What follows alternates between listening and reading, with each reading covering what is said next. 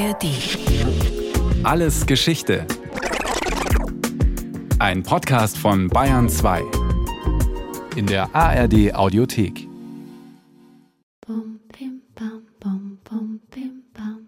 This is our moment.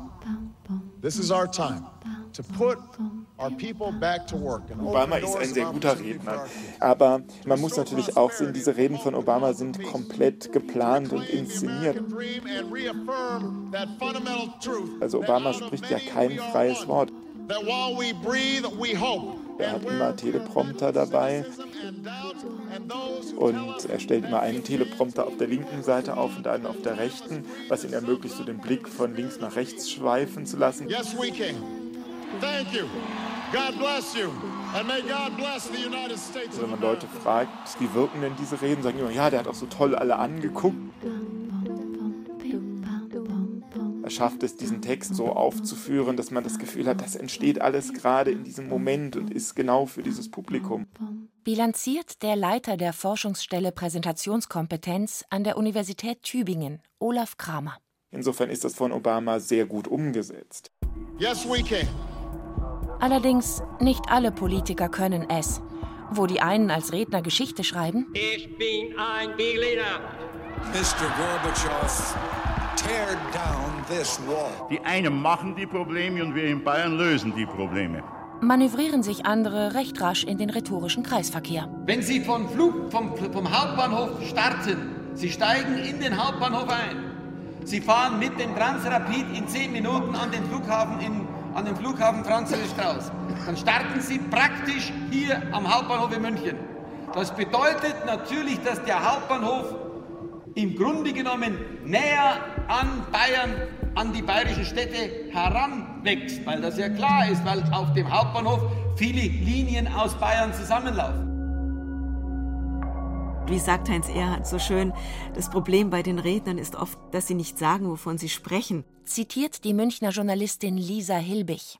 Seit über 20 Jahren textet die professionelle Redenschreiberin für Vorstandsvorsitzende, Manager und Politiker. Die Auftragslage ist stabil.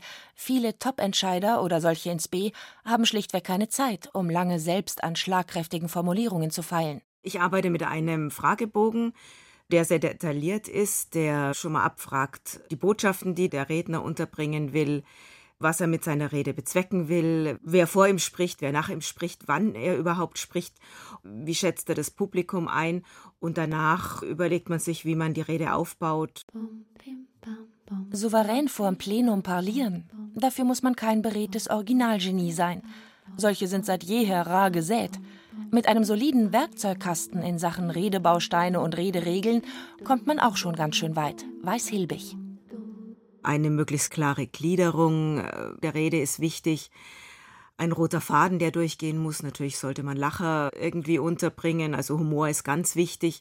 Und das große Ziel ist natürlich, dass man eine gewisse Nachhaltigkeit in der Rede hat. Das heißt, dass die Leute sich hinterher auch erinnern, was sie gehört haben. All das machbar, weil weitgehend erlernbar. Redetraining für Einsteiger.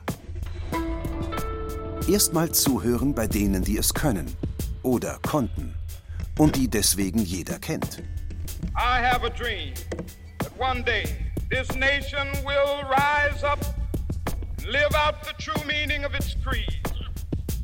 We hold these truths to be self evident that all men are created equal. Der perfekte rote Faden zum Beispiel. Martin Luther Kings Traum von 1963. Der Traum von einer Nation, die jenseits von Herkunft und Rasse brüderlich zusammensteht. With this faith, we will be able to transform the jangling discords of our nation into a beautiful symphony of brotherhood. Oder die pointiert artikulierte persönliche Botschaft. Exemplarisch Nelson Mandelas Verteidigung beim Gerichtsprozess 1964.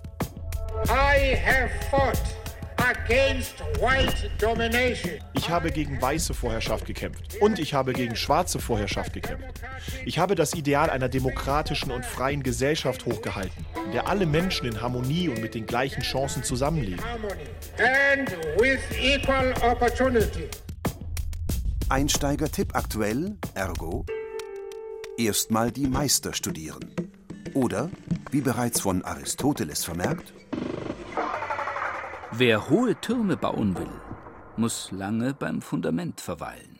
Die Geschichte beginnt so gesehen auf Sizilien, in Syrakus auf Sizilien, mit Korax und Theisias, die nach dem Zusammenbruch einer Tyrannenherrschaft damit begonnen haben zu überlegen, wie man nun die Gesellschaft neu organisieren könnte. Und die kommen dann also im 5. Jahrhundert vor Christus auf die Idee, dass es sehr viel sinnvoller ist, miteinander zu reden, zu verhandeln, als sich die Köpfe einzuschlagen. Frühe demokratische Bestrebungen führen von einem ins andere und Heureka, die Rhetorik ist geboren. Wertet wenigstens die Wissenschaft gemeinhin. Der Leiter der Forschungsstelle Präsentationskompetenz in Tübingen, Olaf Kramer, präzisiert. Korax und Theisias gelten meist so als Gründungsväter der Rhetorik, obwohl man über die beide eigentlich gar nichts weiß. Man weiß nicht mal, ob es wirklich zwei Personen sind. Korax heißt ja auf Griechisch der Rabe. Man vermutet manchmal auch, dass Korax der Spitzname von Theisias sei. Das verschwimmt alles so ein bisschen im Dunkel der Geschichte, aber es gibt einige antike Quellen, die erzählen vom Zusammenbruch der Tyrannis und dem Beginn der Rhetorik. Beginn der Rhetorik meint in dem Fall laut Überlieferung die Anfänge von Gerichtsrede, gleichsam politischer Rede, die damals peu à peu Bedeutung gewinnt. Es entsteht dann ja relativ schnell danach so etwas, was man heute Sophistik nennt. Das sind also sozusagen die ersten Rhetoriklehrer. Das waren Wanderlehrer, muss man sagen, die dann umhergezogen sind und ihre Ideen verbreitet haben und die am Anfang in Auseinandersetzung standen auch mit den Philosophen. Und die Sophisten waren stark relativistisch, also die gingen davon aus, dass wir häufig eben nur mit Meinungen konfrontiert sind. Und Meinungen können besser und schlechter begründet sein, aber sicheres Wissen ist uns in vielen Bereichen vorenthalten. Der Mensch ist das Maß aller Dinge, der Seienden, dass sie sind, der Nichtseienden, dass sie nicht sind. So der griechische Sophist Protagoras. Und dieses Der Mensch ist das Maß aller Dinge hat man dann aus philosophischer Sicht häufig sehr negativ ausgelegt. Aber es wird eigentlich mit diesem Satz nochmal darauf hingewiesen, dass der Mensch eben ständig Wertzuschreibungen vornimmt, dass wir festlegen, was bedeutsam ist, was nicht bedeutsam ist. Die antiken Philosophen um Platon hingegen können sich dereinst kein bisschen für derlei erwärmen. Sie gehen davon aus, dass sichere Erkenntnis doch möglich ist. Insofern braucht es kein Drumrumreden, sprich keine Rhetorik oder gar Rhetoriklehre. Philosophen sind die, welche das erfassen können, was sich immer gleich ist. Sie lieben stets jenes Wissen, welches ihnen etwas von dem Sein offenbart, das durch kein Entstehen und Vergehen verändert wird. Proklamiert Platon und postuliert, Philosophen bringen ob ihrer Einsicht Hörenswertes, Schwätzer sollte man besser schweigen sehen. Weise reden, weil sie etwas zu sagen haben. Toren sagen etwas, weil sie reden müssen. Während sich Sophisten und Philosophenkollegen noch theoretisch kabbeln, kümmert sich ein Platon-Schüler ums Konkrete. Die Regeln der Kunst erhalten ihr Ansehen durch ihre unmittelbar wahrgenommene Zweckmäßigkeit.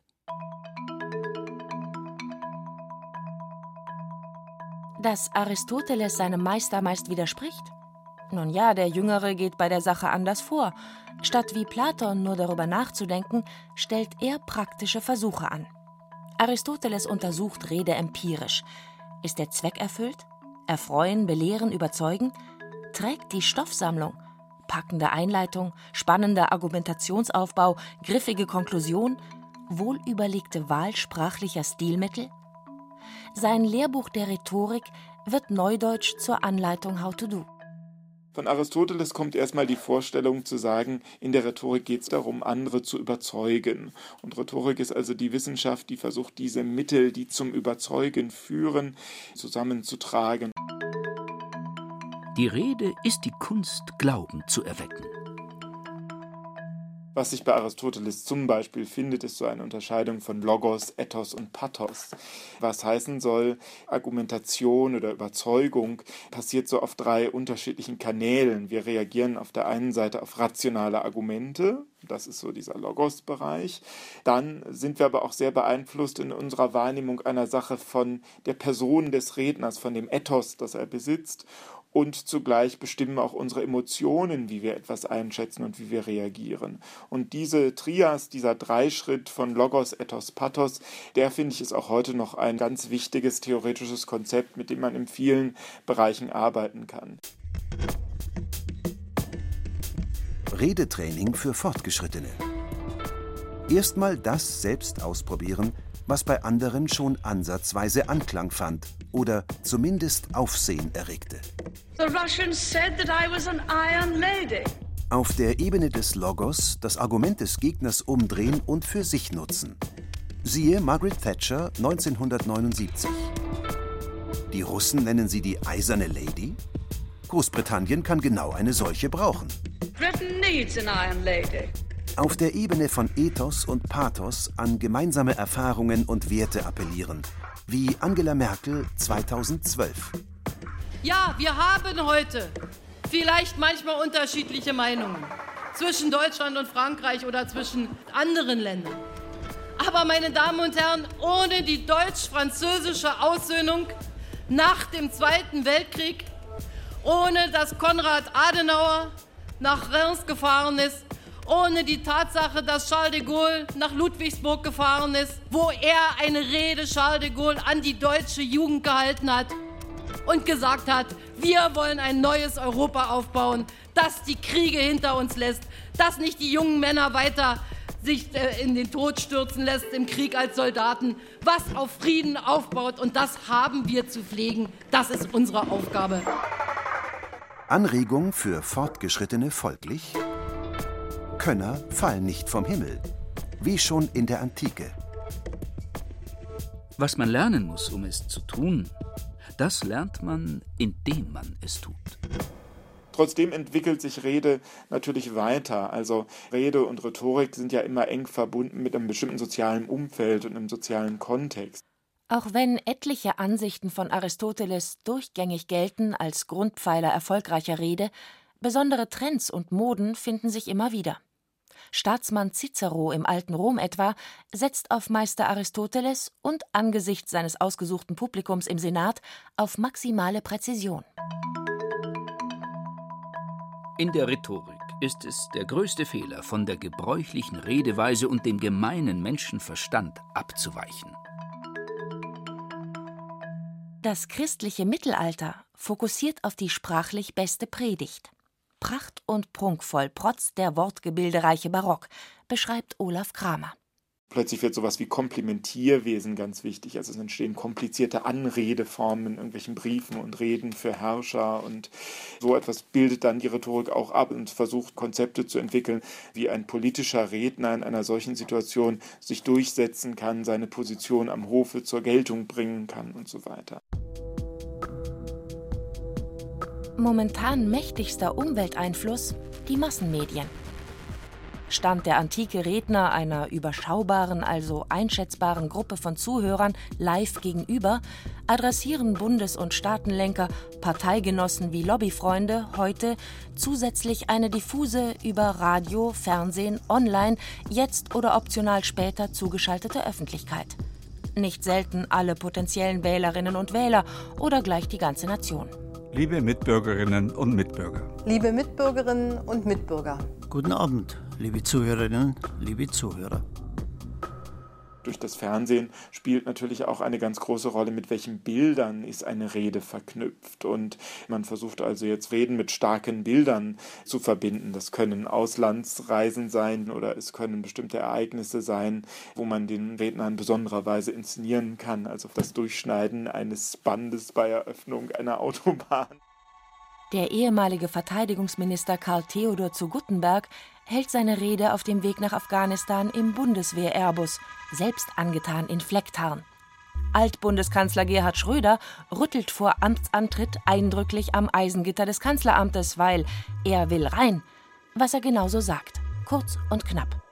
Übrigens ein weiteres rhetorisches Phänomen wertet der Präsentationsexperte der Universität Tübingen Olaf Kramer, ein rhetorisches Phänomen, das das Medienzeitalter hervorgebracht hat Eine politische Rede ist heute häufig sehr stark darauf angelegt, dass man so einzelne Zitate hat, einzelne gute Sätze, die zitierfähig sind, die dann also am Abend in der Tagesschau vorkommen in einem kleinen Filmausschnitt und die am nächsten Tag in der Zeitung zitiert werden.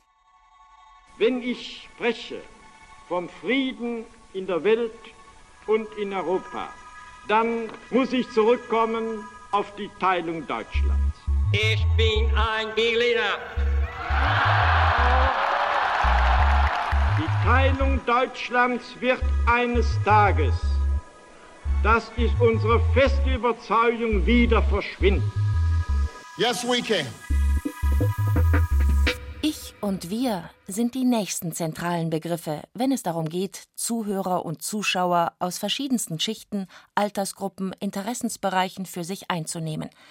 Wer in einer Rede eine Geschichte erzählt, eine persönlich erlebte oder zumindest eine mit eigenen Eindrücken garnierte, schafft eine gemeinsame Basis für die weitere Beweisführung, eine friedliche gemeinsame Basis. Was zum Beispiel bei Obama eine große Auffälligkeit ist, ist, dass seine Reden sehr stark narrativ sind, weil man eben inzwischen herausgefunden hat, dass Geschichten weniger Widerstände bei den Adressaten hervorbringt. Also wenn ich argumentiere, folgendes ist der Fall, habe ich ein relativ starkes Widerstandspotenzial bei meinen Zuhörern. Wenn ich das, was der Fall sein soll, in so einer Geschichte erzähle, sind die sehr viel mehr bereit, in diese Geschichte einzusteigen und das zu akzeptieren und zeigen weniger Widerstand. Business Week magazine, which is now Bloomberg Business Week, said in a vote of its readers die Wirtschaftsmagazine schreiben, Donald Trump ist der erfolgreichste Geschäftsmann der Welt. Dahinter Bill Gates auf Nummer zwei und Warren Buffett auf drei. Ich habe viele Leute und Firmen aus dem Rennen geworfen, auf faire und kluge Weise Milliarden verdient. Ich begreife das als Gradmesser, aber auch als Anerkennung meiner Fähigkeiten.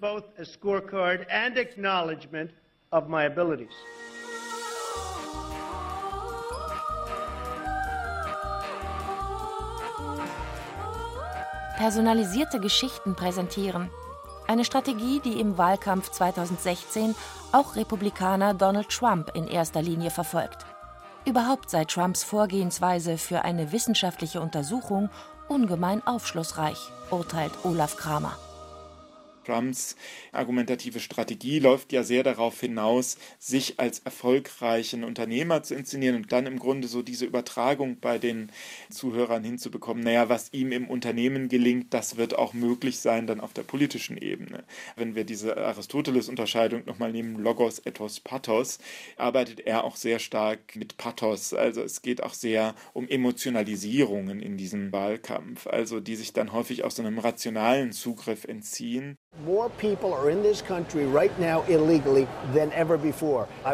In diesem Land leben mehr Menschen illegal als jemals zuvor. Also werde ich diese Mauer bauen und die Mexikaner werden dafür bezahlen. Nicht falsch verstehen, ich mag Mexikaner. Viele Mexikaner arbeiten für mich. Ich mache Geschäfte mit Mexikanern. Sie kaufen Häuser von mir und, und, und. Ich habe gute Beziehungen zu Mexikanern. Ich mag ihre Lebenseinstellung.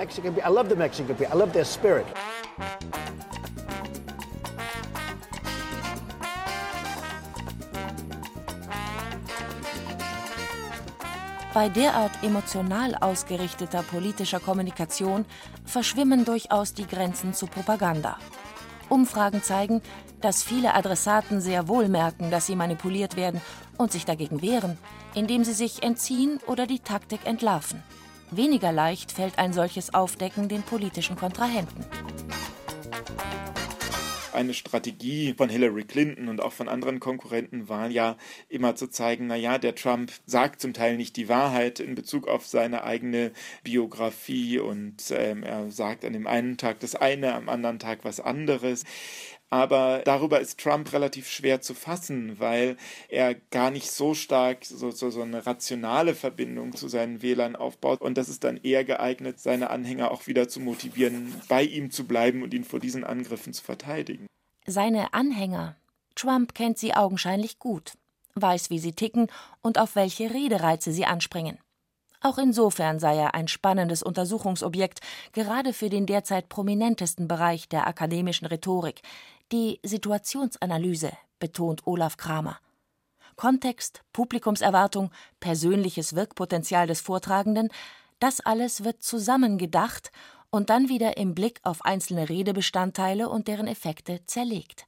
Das Ziel, jedes eingesetzte Element auf seinen Anteil am jeweiligen Gesamtergebnis zu überprüfen und Wechselbeziehungen zwischen Elementen herauszufiltern. Redetraining für Profis. Weitreichende Erfolge erzielen mit allem, was der Redewerkzeugkoffer hergibt. Im Vergleich zu den Sozialdemokraten war Kolumbus noch ein Anfänger. Humor ist, wenn das Zielpublikum lacht. Wie bei Franz Josef Strauß am politischen Aschermittwoch 1977. Im Vergleich zu den Sozialdemokraten war Kolumbus noch ein Anfänger. Auch er hat nicht gewusst, woher er kam. Er hat nicht gewusst, wohin er fuhr. Als er ankam, hat er nicht gewusst, wo er war. Als er zurückkam, konnte er nicht sagen, wo er gewesen war und das alles mit fremdem Gelde. Wiedererkennungswert ist, wenn jeder weiß, wer hier wovon redete, respektive was auf den Punkt brachte. Ich bin für alles schuldig, aber für das heute nicht. Trick 17 für Vollversierte, artikulatorische Alleinstellungsmerkmale schaffen oder, wie Aristoteles lobte, es ist gar nicht auszusprechen, wie schätzenswert es ist, etwas sein eigen nennen zu dürfen. Aber Achtung, mahnt Lisa Hilbig vom Verband Redenschreiber deutscher Sprache. Es ging mal so eine Weile rum, ja, sei authentisch, sprich aus dem Bauch. Ich denke, das ist ein großer Fehler, das hat man auch erkannt inzwischen, denn irgendwas dahin gefaselt, ohne Anfang, ohne Ende, ohne Punkt, ohne Komma, das kann nicht zielführend sein. Das ist auch für den Zuhörer langweilig oder uninteressant. Wenn man authentisch rüberkommen will, dann sollte man gut vorbereitet sein, dann sollte man wissen, worüber man spricht und einfach auch dann gut reagieren können. Und das würde ich so manchen Rednern gerne mit auf den Weg geben. Der Rhetorikforscher Olaf Kramer genauso. Gemeinsam mit seinen Kollegen an der Universität Tübingen entwickelt er Lehrprojekte für Studierende und Schüler. Wer früh lernt, spannende Referate vor der Klasse zu halten, spricht später sicher Beräter vor Bundestag, Belegschaft oder Verwandtschaft. Dabei muss man, wie gesagt, das rhetorische Rad nicht neu erfinden, denn gewusst wie. Schon in der Antike hat man darauf so drei Antworten, dass man sagt, erstens spielt natürliche Begabung eine Rolle, zweitens spielt Übung eine Rolle und drittens spielt eine Rolle, ob ich die rhetorische Technik erlernt habe, ob ich sozusagen in der Wissenschaft ausgebildet bin.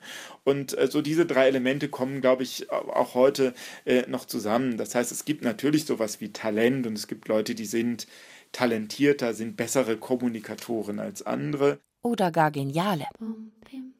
Die sind selten.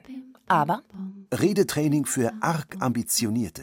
Es gibt kein großes Genie. Laut Aristoteles. Es gibt kein großes Genie ohne einen Schuss Verrücktheit. Der Rest ist Schweigen. Das war Alles Geschichte, History von Radio Wissen aus der Staffel Nur raus mit der Sprache. Diesmal mit der Folge Rede und Macht von Susi Weichselbaumer.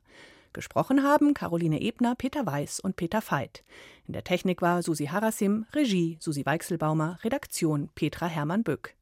Lust auf noch mehr Geschichte? Dann könnt ihr oder können Sie alles Geschichte History von Radio Wissen abonnieren in der ARD Audiothek oder überall, wo es sonst Podcasts gibt. Und wer noch mehr zum Thema hören oder schauen möchte, dann lohnt sich ein Blick in die Show Notes.